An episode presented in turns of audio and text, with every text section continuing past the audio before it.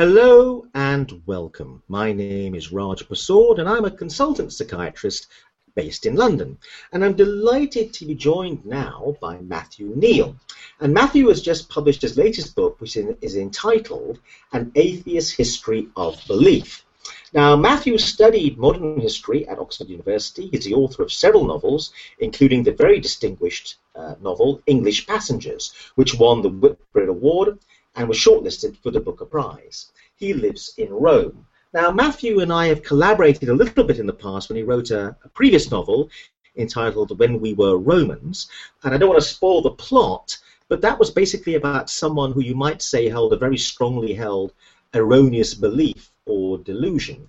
And Matthew, I want to ask you, why did you choose this subject and the title of this book, An Atheist History of Belief? Um, is it something to do with a pattern in your writing that you're interested in, in beliefs and in particular erroneous beliefs? Yes, um, I've been interested in this for a, a long time, I think, and uh, maybe maybe I have some uh, a slight viewpoint of I suppose I have a slightly cynical view of history, and um, I think uh, there's a tendency sometimes to view history as a as a kind of grand process of progress of new inventions, new understandings, but actually I see history uh, quite off, frequently as a as a progress of error and uh, strange misconceptions. And I think that looking into the past and seeing the, the wrong ideas we had is often far more revealing of who we were at different times than the ideas we ha- actually managed to get right. Okay, so how would we describe in, in a couple of sentences or summarize what an atheist history of belief, the title of your latest book, is about? Um, quite simply, it's a, it's a history of belief, particularly rather intense and strange beliefs, one might even say delusional beliefs in, in some cases. Um, I'm fascinated by this subject. I didn't actually know very much about it, and I wanted to find a book about it, and there wasn't one. So I ended up writing one. I mean, there are marvelous histories on specific beliefs at specific times, different religions, different political ideas. But uh, I just wanted something that would try and put them all together and and show how, how they developed, how one sprang from another. But the beliefs that you've been particularly interested in in this book are religious beliefs, beliefs about yes. the supernatural, beliefs about um, believing in heaven, believing in, in the afterlife, believing in the apocalypse, believing in God. Again, I want to press you a bit. Why those particular beliefs were a particular interest of yours?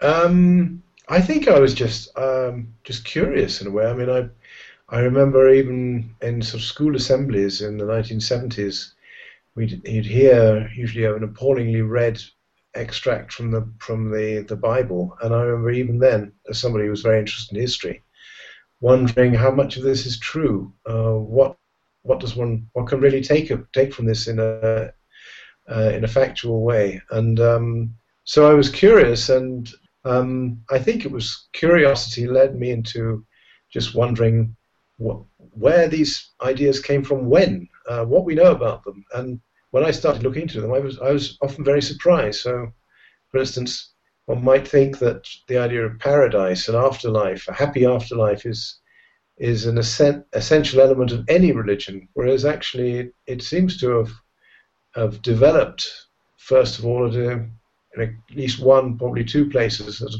not so very long ago. Um, if one thinks that there's strong evidence that religions have existed for at least 30,000 years and maybe much longer. Um, paradise seems to have really appeared about four and a half thousand years ago. So we had a, a long period of religion without an after, happy afterlife.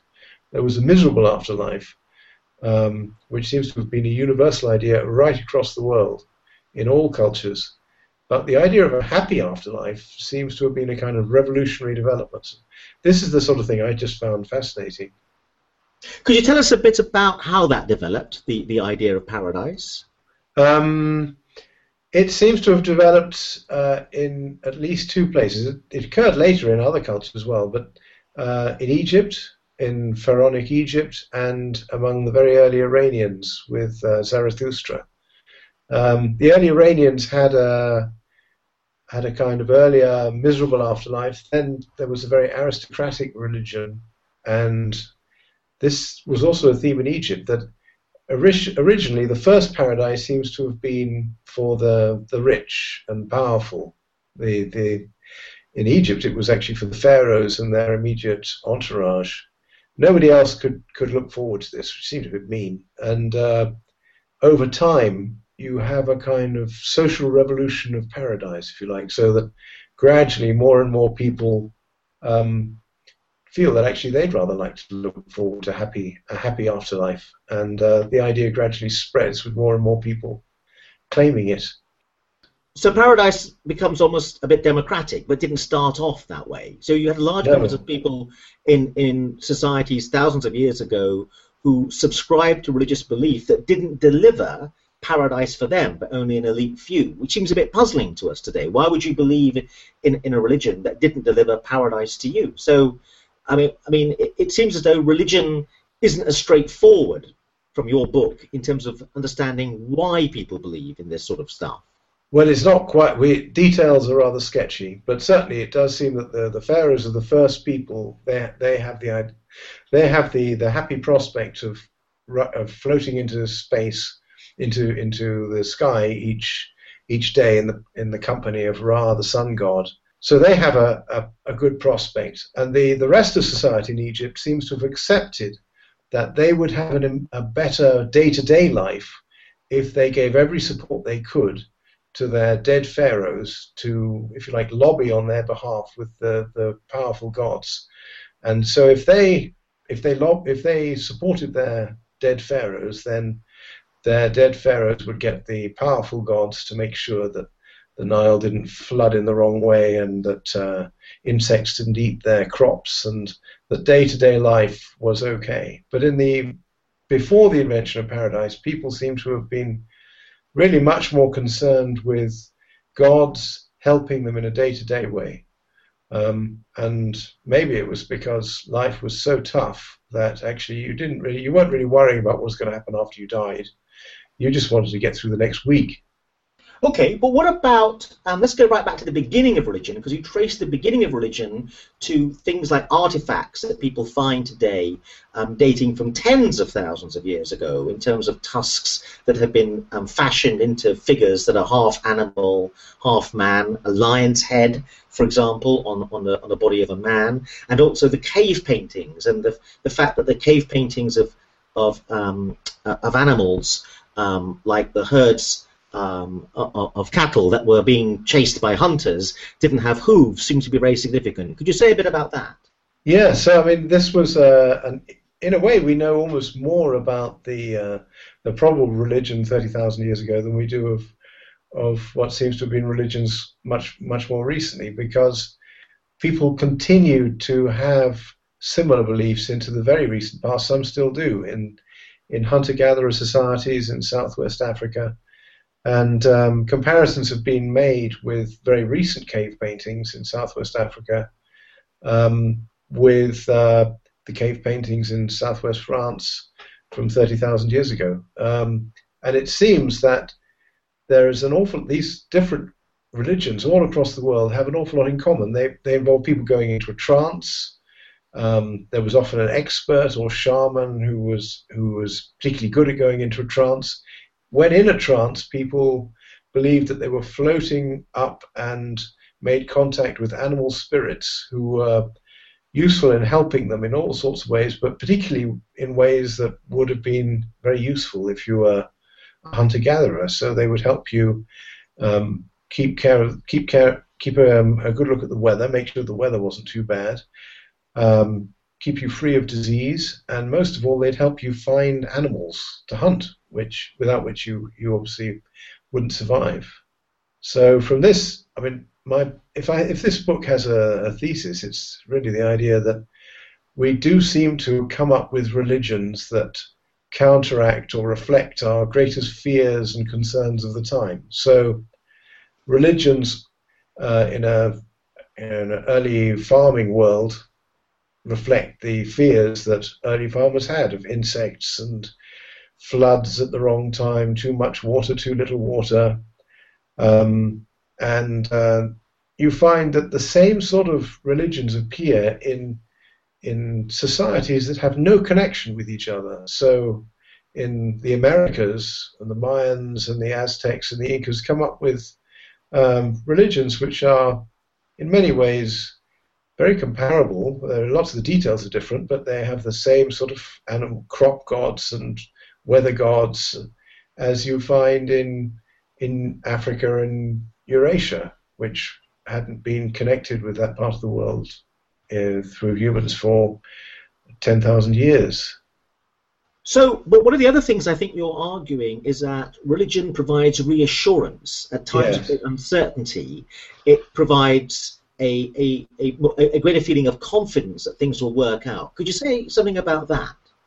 Um, it's again, it just seems to be a, as I see it anyway, a theme throughout history that uh, um, if people's concern is the is the religion seem to, um, I suppose people see religion as a means to uh, to find a way of dealing with their greatest fears. So the the gods they appeal to, they hope will um, counteract their greatest their greatest concerns of the time. So I I would see religion as um, that's the main the main thing that all religions seem to have in common.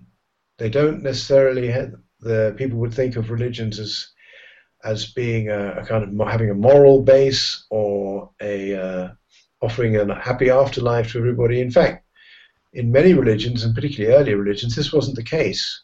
Uh, what was the case was that people were seeking something that uh, gave them a sense of control over their lives when often they had very little control over their lives and made them feel a bit more secure.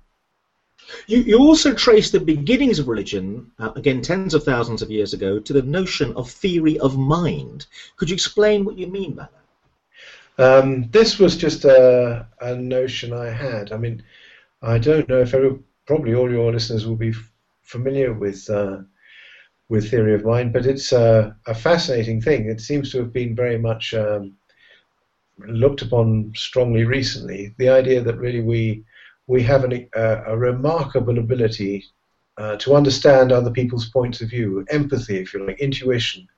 And this is arguably uh, at least as important in our our evolution as our skill at language or showing throwing sharp spears or um, any any other form of intelligence. So um, and uh, we do have an extraordinary ability to see other people's points of view, even layers of different points of view, and how they reflect upon each other. As I mean, arguably, fiction is, is a way of, of allowing people to practice this. Um, we can see five, even six separate layers of of um, points of view. Uh, a, a, a bedroom farce is probably the best example, where you have one lover under the bed and another in in the bathroom and another in the in the cupboard and the wife on the bed and the uh, and you also have the perspective of the the playwright and the perspective of the audience. And we can balance all these things who knows what who knows more than somebody else in our heads at the same time. And I I wondered if this was this extraordinary specialization led us to see points of view where they didn't actually exist, so that we would see a point of view in things that matter to us in the in the sky, in waterfalls, in rivers that we needed, in animals that we were hunting, um, and from this we began to develop what uh, what became later on uh, our religions. So what we did was we saw agency in a storm or in natural phenomena we saw intent in some way because we are so wired up to see agency and intent and motivation in each other. Yes, yes, you put it much better than I did. Okay, now a couple of other things that you very, very um, uh, in a riveting read, you describe uh, in, a, in, a, very racy way um, things that come along. Now, the notion of sacrifice comes along. Can you say a bit about that and how that seems to be closely tied up to the beginnings of religion? Well, arguably, um, an, a, an, essential quality in early society, all society, all human societies, is reciprocity. Um, we we do favors to each for each other, and that's very much how, how we interact. And that doesn't mean we're always selfish.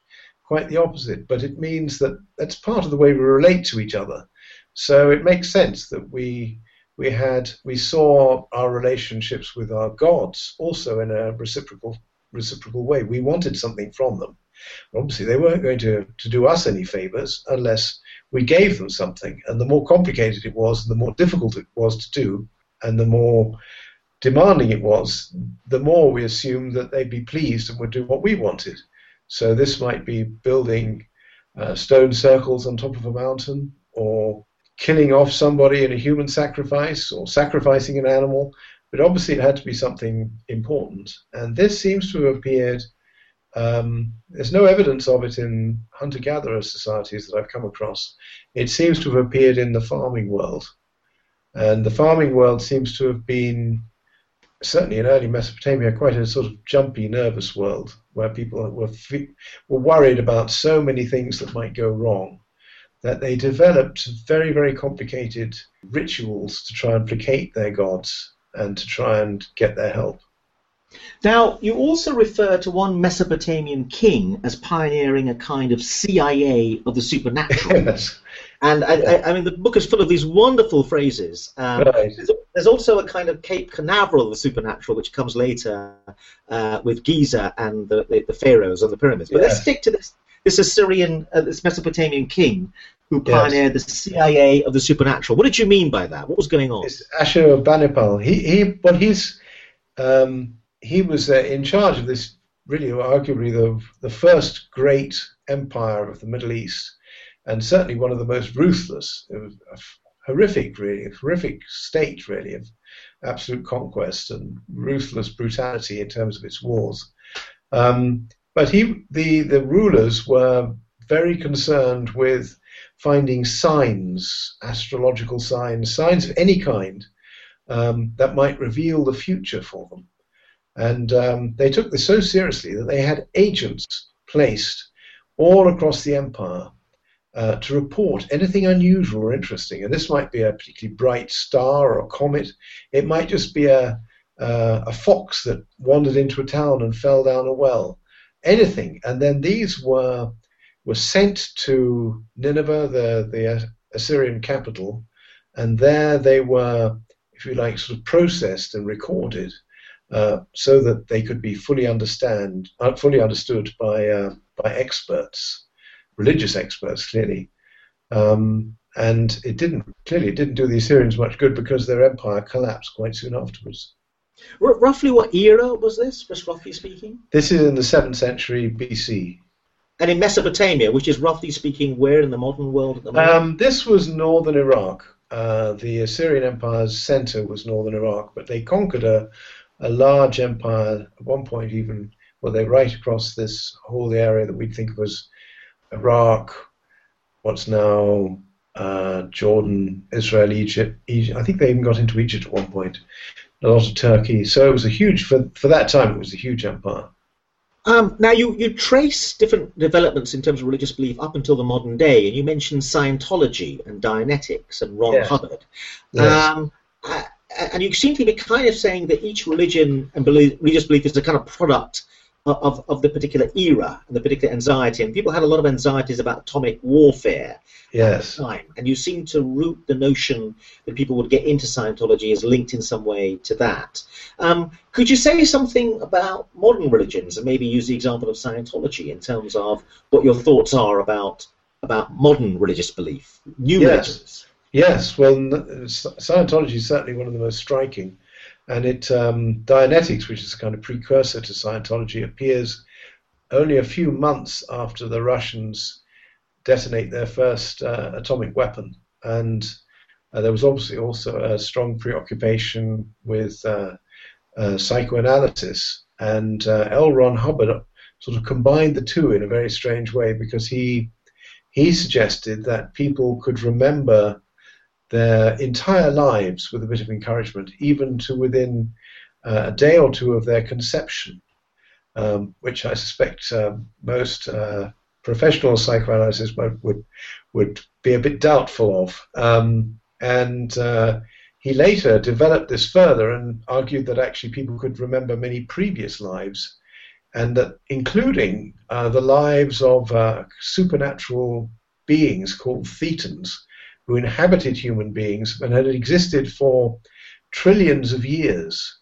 Um, this was before the, the discovery of the Big Bang, so his, his date line goes back really rather quite far and could do all sorts of extraordinary things. L. Ron Hubbard was also a science fiction writer, and uh, this does seem to have inspired some of his ideas. So these Thetans would have fights with each other with blast guns, and uh, it's an extraordinary, extraordinary, imaginative um, explosion, really. Uh, L. Ron Hubbard's Scientology. As far as I can see, when I've looked at Scientology, Scientology li- literature, a lot of this is not mentioned very uh, prominently. So, um, a lot of people might say that you tackle religion from the standpoint that it's a sociological or anthropological phenomenon or a historical phenomenon. In other words, it arises out of um, a psychological understanding of the uh, uh, of the predicament of, of human beings. So you're, you're not being religious. You don't clearly believe in God. You don't believe in heaven or the afterlife. And therefore, you're coming up with an alternative explanation for why people believe in these things. Um, but you, you, you, you write very confidently, in a way, that all these things don't exist. Therefore, the question arises is why do people believe in them? So some people might find the book sacrilegious or blasphemous. What are your thoughts about that? Well, I mean, I think uh, I make it quite clear that I'm not a believer myself. And I don't want to disrespect religions, I just don't happen to believe in them well, I want, if anything, I wanted to perhaps fill a slight gap because a lot of the people who write uh, about religion who aren't believers aren't really interested in the details, whereas I was very interested in the details, and um, so that's what I really wanted to do was to describe the the evolution of beliefs, if you like, um, from a, a point of view of not believing or not accepting any of them, but just to understand them and see how one led to another and what and what may have led people to believe these things. And as I see them invent them uh, at specific moments of history. Why they came up with uh, what now often seem quite bizarre ideas at a particular moment. That's what really interested me.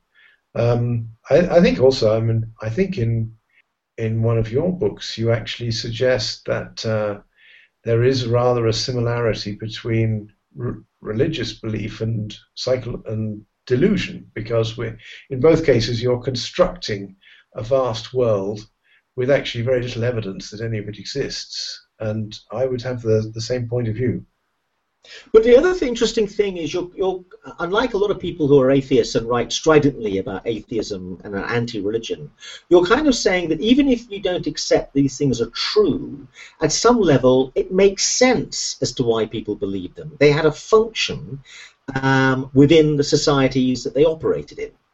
Yes, very important. They gave people calm. I think they probably made gave people a lot of comfort at, at difficult moments and gave them a sense of greater control in their lives than they probably actually had. Um, I also see a very positive role in religion.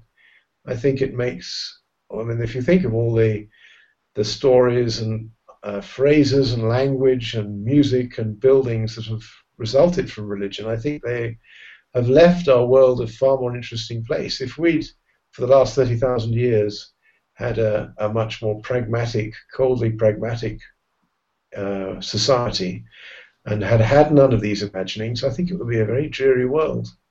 But you also describe uh, very vividly how some societies bankrupted themselves through their excessive um, notion of sacrifice and offering sacrifices up for the gods, how whole economies were diverted towards religious ends in a way that had a negative effect. Oh, yes. Well, it, it, it when people take religion uh, too seriously, especially uh, high up in government, it does tend to have slightly disastrous results. Uh, arguably, the the old kingdom of Egypt crashed because because this the the pharaohs invested more and more of their funds on on these vast constructions for dead pharaohs. So uh, and that's by far the far from being the only case. Uh, lots of lots of states have crashed because they they took their religions so seriously that they destroyed their economies. One, one final point. If people were trying to design a new religion today, because in a way you show how some individuals seem to come upon a set of beliefs that got taken up in a massive way and spread rapidly, but yet it's a bit of a puzzle as to why some religious beliefs take off and dominate the world or large parts of the world and others die. Others are just cults or, or, or fringe beliefs. Um, what would the clues be if you wanted to design a new religion as to how you should go about doing it? One that would be successful. Successful meaning a lot of people would start to believe in it. I think you'd you'd have to focus first and foremost on what scares people, what worries them, and then move on from there. And uh, I have to say, although people, it seems a rather gloomy moment this at this. Uh, it, the news is always seems to be bad, but actually, I would say that we live in a, a much more reassured society than than any society before now. Uh, most societies in the past have, have been filled with fears, um, and often much more real fears than we've had to deal with. Uh, we tend to see horrors on our television sets in the West rather than actually hear them banging on the door. Um, so I would say, uh, I would say religion has a, a, greater challenge these days because in the West people do feel less less anxious moment to moment compared to the past. But who knows? Maybe you could have a, a more moderate, a calmer religion just based on small angst. So you could have a, a religion of spirits who would help you uh, with internet connections or troubles on the on the tube line and uh, points failures. These sort of things. These could be modern concerns. Traffic jams. Okay, well, thank you very much, Matthew Kneale. The title of the book is An Atheist History of Belief. It's published by Vintage Books, um, and it's a it's a riveting, excellent read. It's a it's it's a, a, book you can actually, I think, read in one sitting, and it will completely transform your understanding of the way society and religion works, and and these very common ideas that are around the Armageddon, paradise, the afterlife, um, gods etc., etc. So um, I thoroughly recommend it. The title again, An Atheist History of Belief by Matthew Kneale, published by Vintage Books. Matthew, thank you very much indeed. Thank you.